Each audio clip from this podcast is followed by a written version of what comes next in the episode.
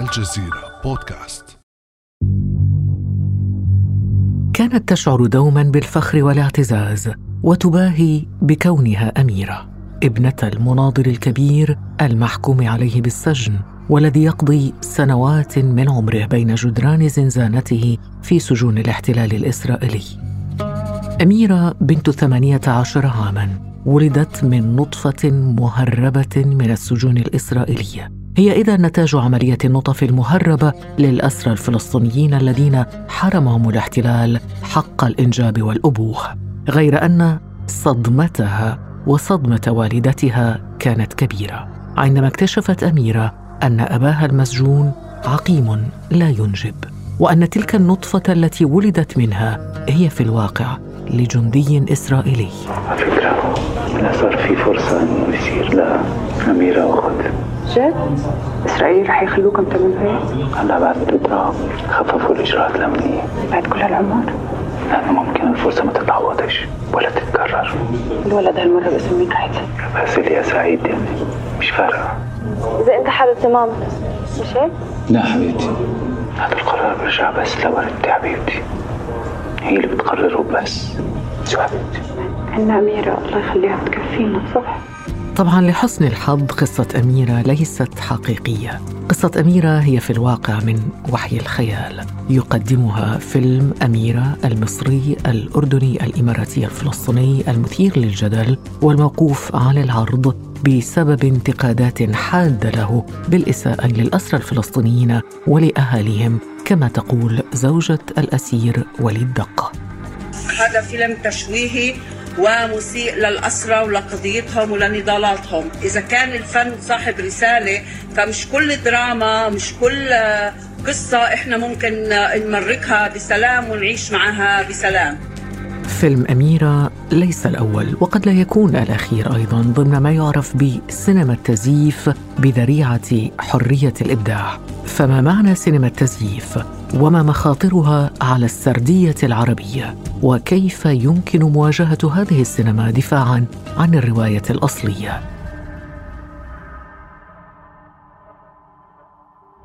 بعد أمس من الجزيرة بودكاست أنا خديجة بن جنة.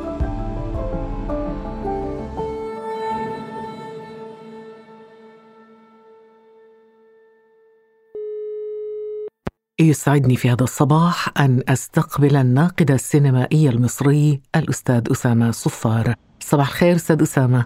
صباح النور يا فندم. أستاذ أسامة شاهدت ربما مقتطفات من هذا الفيلم فيلم أميرة. صدمك الفيلم؟ الحقيقة صدمتني سخافة الفكرة. يعني أنا قد أفهم أن يذهب المبدع لآفاق بعيدة حتى عن التوقع فيما يسمى التفكير خارج الصندوق أو الخيال الجامح. لكني لا أستطيع أن أستوعب في سخافة بهذا الشكل لفكرة بتذهب نحو المستقبل في تصور لمصادفة ما أو يعني شبيهة بهذا الشكل. لكني أتساءل ما هو الجمال كمبدع؟ يعني ما هو الجمال في فكرة كهذه ما هو المعنى في فكرة كهذه فمبدئيا قبل أن نذهب إلى فكرة التزييف أو تشويه القضية هي فكرة على المستوى الإبداعي سخيفة في الحقيقة. طيب على المستوى الإبداعي تراها سخيفة. على المستوى التاريخي هل هناك فعلا شيء اسمه سينما تزييف التاريخ؟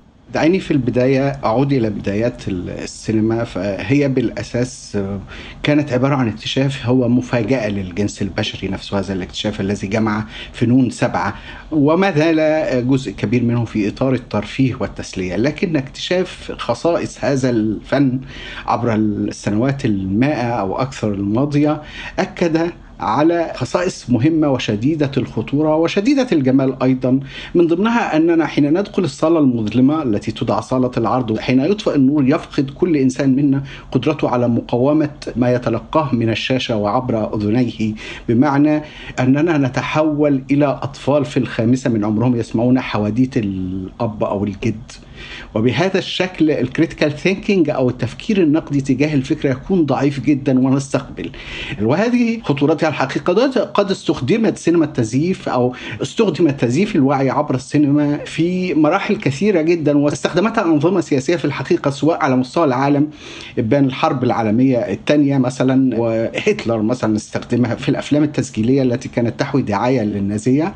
وفيما بعد بنت هوليوود أكبر إمبراطورية لل brain wash الجماعي أو الغسيل المخ الجماعي على مستوى العالم واستطاعت أن ترسل طوال الوقت سفراء لها يعبرون عن وجه ليس حقيقيا تماما سواء بدأ من أجيالهم القديمة من ريتا هيورث من مارلين مونرو من مايكل جاكسون من كذا من كذا. وهذه كانت وجوها مهمة تنقل الحضارة الأمريكية وفي ذات الوقت بدءا من تشويه. يعني هذه ثقافة هوليود بشكل عام تنحو نحو تمييز الكائن الأبيض تمييز الأمريكي وفي ذات الوقت تنحو نحو صبغة العربي باعتباره. يعني لو نلاحظ حتى قبل سبتمبر 2001 كان العربي دائما لعشرات السنين هو مجال تنمر خليني أو مجال تشويه من هوليوود لأنها ليست مجرد أشياء متعمدة تحولت التشويه العربي إلى ثقافة في الحقيقة وحتى بعد سبتمبر 2001 كان الأمر متعمدا تماما.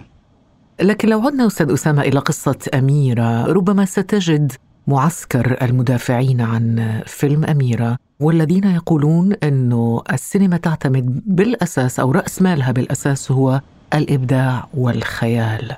أليس من حق أصحاب هذا المنطق إطلاق العنان للخيال في رواية أو قصة يرونها مناسبة؟ من حقهم تماما ومن حقهم ومن حقنا أن نحاكمهم بمنطق فني ونقدي. ودعيني أقولها ببساطة لذلك حرصت على أن أقولها أن هذه الفكرة سخيفة ولا مكان لها. هناك بعض الأفكار تأتي كأنها يعني سيارة تسير بالعرض في الطريق.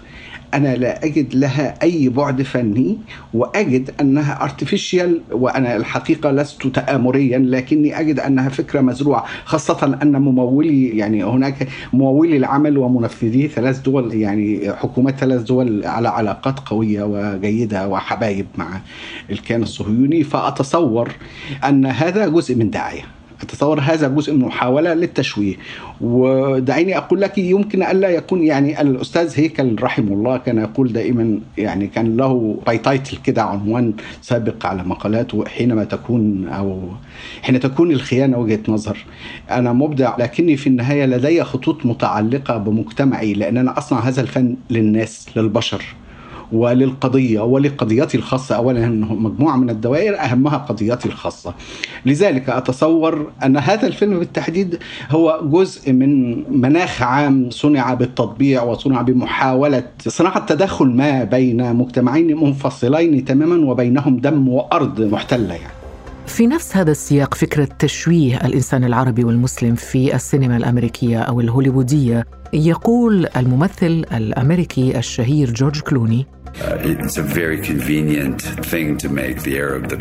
تقديم العرب كأشرار في الأفلام أمر مستسهل وهذا يحدث منذ فترة طويلة جدا من الأفضل لو تغيرت هذه الذهنية. أستاذ أسامة الصفار استمعنا الآن إلى جورج كلوني وهو يتحدث عن تشويه الإنسان العربي والمسلم في السينما في هوليوود وجاء فيلم اميره ليعزز هذه الفكرة ما رأيك؟ الحقيقة هو لا نستطيع أن نفصل فيلم أميرة عما تتعرض له القضايا العربية والإنسان العربي في العالم لأنه كما تعلمين سيدتي السينما في العالم هي international art يعني الحقيقة لا نستطيع أن نعزلها عن بعضها وهي متداخلة ومؤثراتها وفكرة رأس المال نفسه دورة رأس المال في كل مكان في العالم والتأثيرات الثقافية وكده.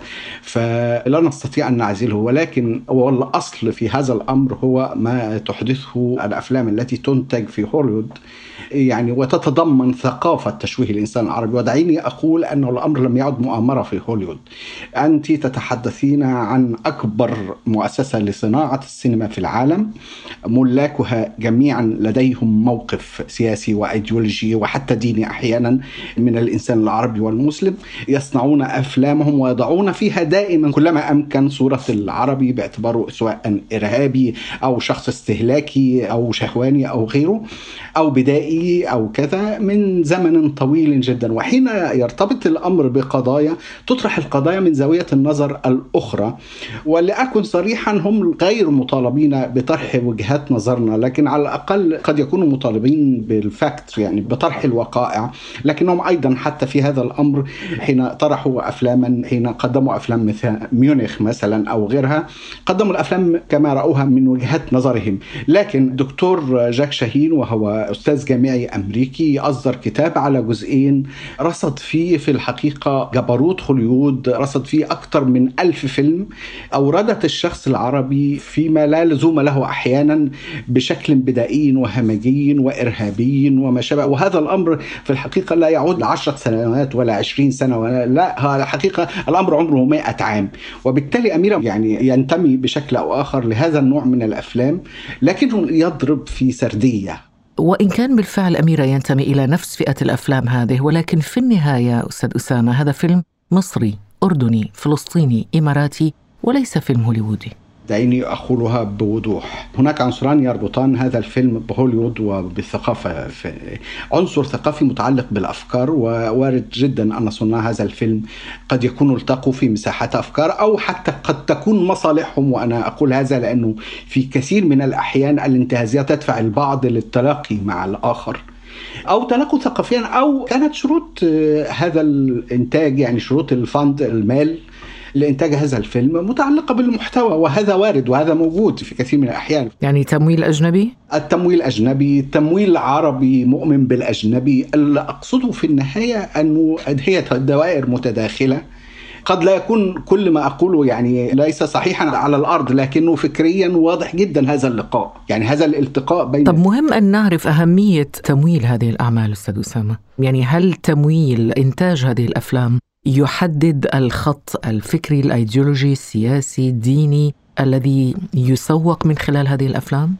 لنكن صريحين قليلا أنا لن آتي لفلان المخرج وأقول له سوف أعطيك 100 مليون دولار لتنتج لي فيلم يضرب في كذا كذا لكن هم يلتقون معا في الأفكار بمعنى أنه أننا إحنا نحن اعلاميين فحين أعمل في مؤسسة كذا أنا أعرف سياستها التحريرية جيدا وبالتالي فألتزم بسياستها التحريرية سوف أنتج لها هذا المنتج طبقا لما توافق عليه.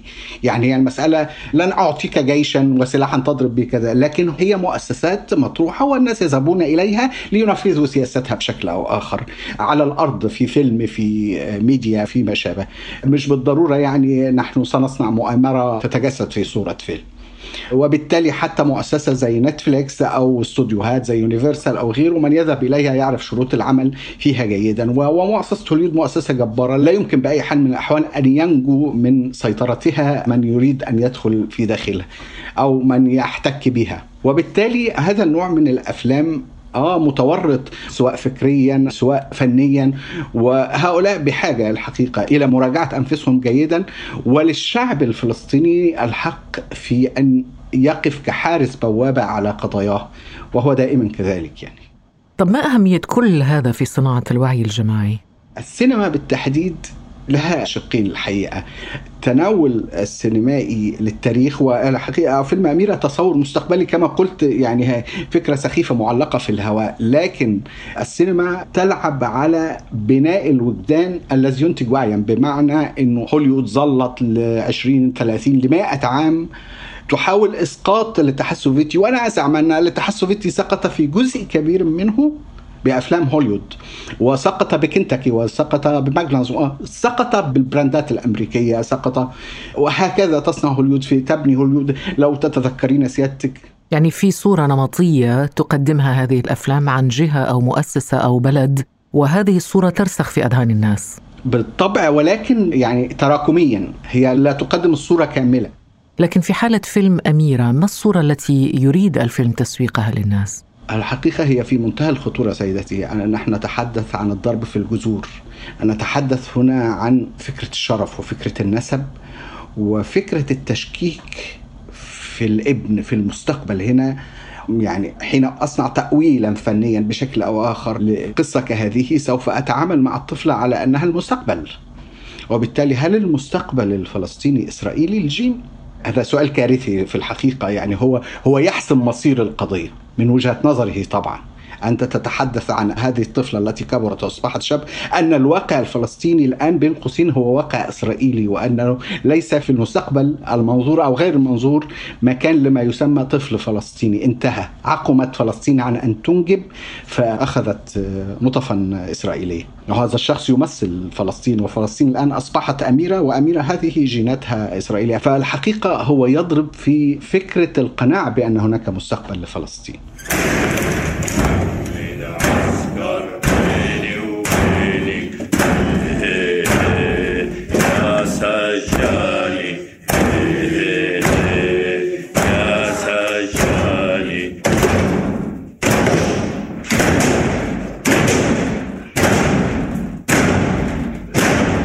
هلا بصراحة ليش بتعمل هالفيلم؟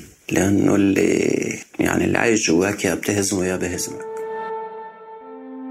هذا مقطع من فيلم اصطياد الأشباح Ghost Hunting وتم إنتاجه عام 2017 ويتناول الإهانة التي يتعرض لها المعتقلون الفلسطينيون في مراكز الاعتقال بالقدس المحتلة على أيدي قوات الاحتلال الإسرائيلي. الفيلم وثائقي فلسطيني حصل على جائزة أفضل فيلم وثائقي في الدورة السابعة والستين لمهرجان برلين السينمائي وقدم كفيلم فلسطيني لأفضل فيلم بلغة أجنبية في حفل توزيع جوائز الأوسكار. على ضوء هذا نسأل الأستاذ أسامة صفار إلى أي مدى يبدو برأيك أستاذ أسامة من المفيد إنتاج أعمال سينمائية تقدم السردية العربية الحقيقية في مواجهة السرديات المزيفة التي تحدثنا عنها من قبل؟ هذا سؤال وحلم في الوقت ذاته. نحن نحلم بذلك في الحقيقة. نحلم بأن توجه القدرات الإبداعية والأموال العربية فيما يفيد هذه الأمة فيما يفيد هذه الشعوب التي تعيش لحظات مفصليه.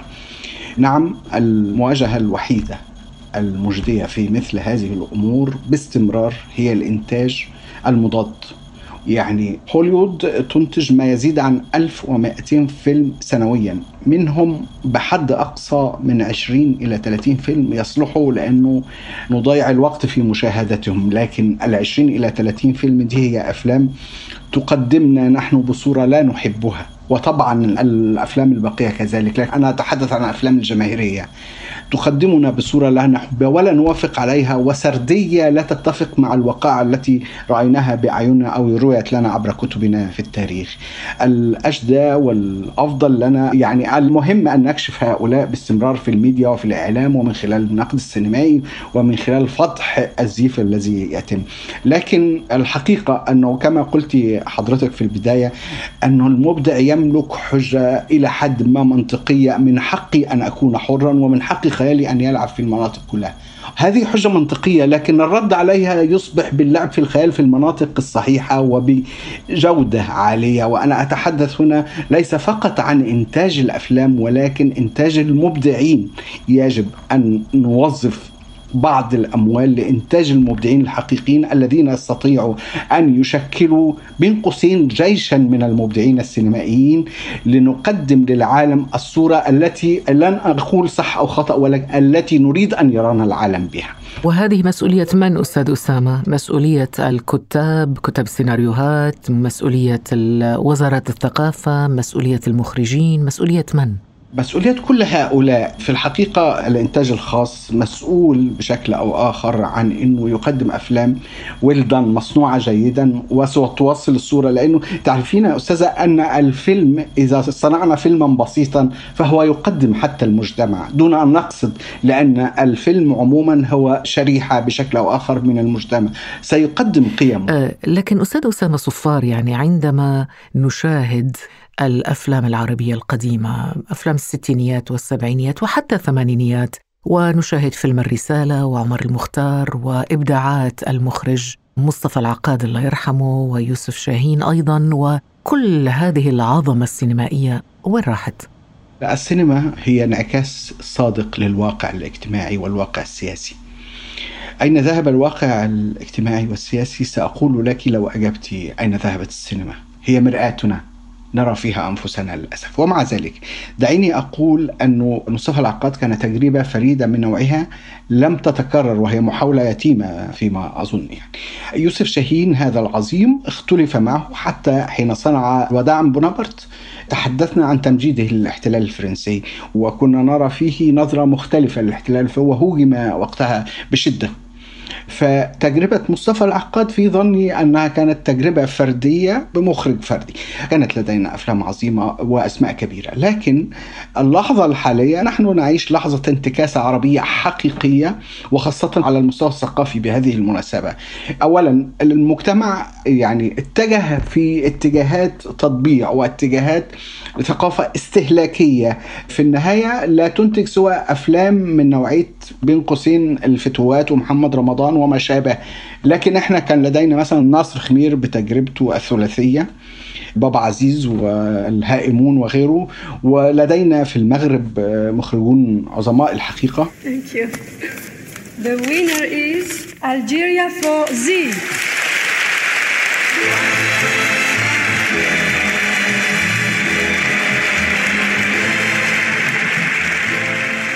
طبعا هذه لحظة التتويج عندما استلم فريق فيلم زاد مع المخرج الجزائري أحمد الراشدي جائزة الأوسكار سنة 1970 الفيلم الذي يدافع عن الديمقراطية ويناهض الانقلابات العسكرية بشكل فني وإبداعي وهذا الذي جعل هذا الفيلم هو الفيلم العربي الوحيد إلى غاية الآن الذي حصل على إحدى جوائز الأوسكار. أنت ذكرت المغرب ذكرنا يوسف شاهين من مصر ذكرنا مصطفى العقاد أيضا من سوريا وهناك إبداعات عربية كثيرة من مختلف الدول العربية و يعني العالم العربي عالم ولاد للإبداعات. هذه حقيقة لأنه تنقصنا كما قلت لحضرتك هو في مشكلة. حتى أجريت حوارا مؤخرا مع أحد النقاد هنا في الولايات المتحدة الأمريكية. الحديث كان عن صدق السينما. نحن لدينا عيوب هيكلية في المجتمع انعكست على السينما. نحن ليست لدينا سينما صادقة. الشخص حين يبدأ في صناعة السينما يتحول إلى شخص آخر. شخص لديه حسابات السلطة والجماهيرية وكذا وكذا وكذا. حتى الصورة تخرج غير صادقة. لو تذكرين من بدءا من الموجة الكوميدية في مصر مثلا من 97 حتى الآن نحن أحيانا نرى حواري لا علاقة لها بالحواري المصرية. نحن لدينا مبدعون يكرهون مجتمعاتهم. لما حين نجد حارة لونها موف متلونة على الشاشة موف ده شيء مضحك شيء مضحك. الحارة لا تعرف أساسا اللون الموف في مصر. فهي الفكرة أنه ليس لدينا من طبقة الفنانين الكبار أقصد من ينتمي للحظة. لكن دعيني أقول لك أن أنني متفائل. جميل أن ننهي الحلقة بهذه النبرة التفاؤلية. لأنه شباب السينمائيين بيختلقوا. أولا أو أبتدوا ينطلقوا للعالم ولو تذكرين عمر زهيري المخرج الذي قدم فيلم ريش والغضب عليه يعني لو تعرفين كم الغضب الذي وقع عليه هذا يؤكد أنه مخرج جيد يعني. إذا بهذه النبرة التفاؤلية الجميلة ننهي هذا الحوار الشيق مع الأستاذ أسامة صفار الناقد السينمائي والصحفي. وشكرا لك لأنه فارق الوقت بيننا وبين كندا فارق كبير. شكرا لك على تخصيصك لنا هذا الوقت. أشكركم على الحوار الجميل. أستطيع أن أنام الآن. سهرناك. شكرا جزيلا لك الأستاذ أسامة صفار. العفو فضل كان هذا بعد أمس.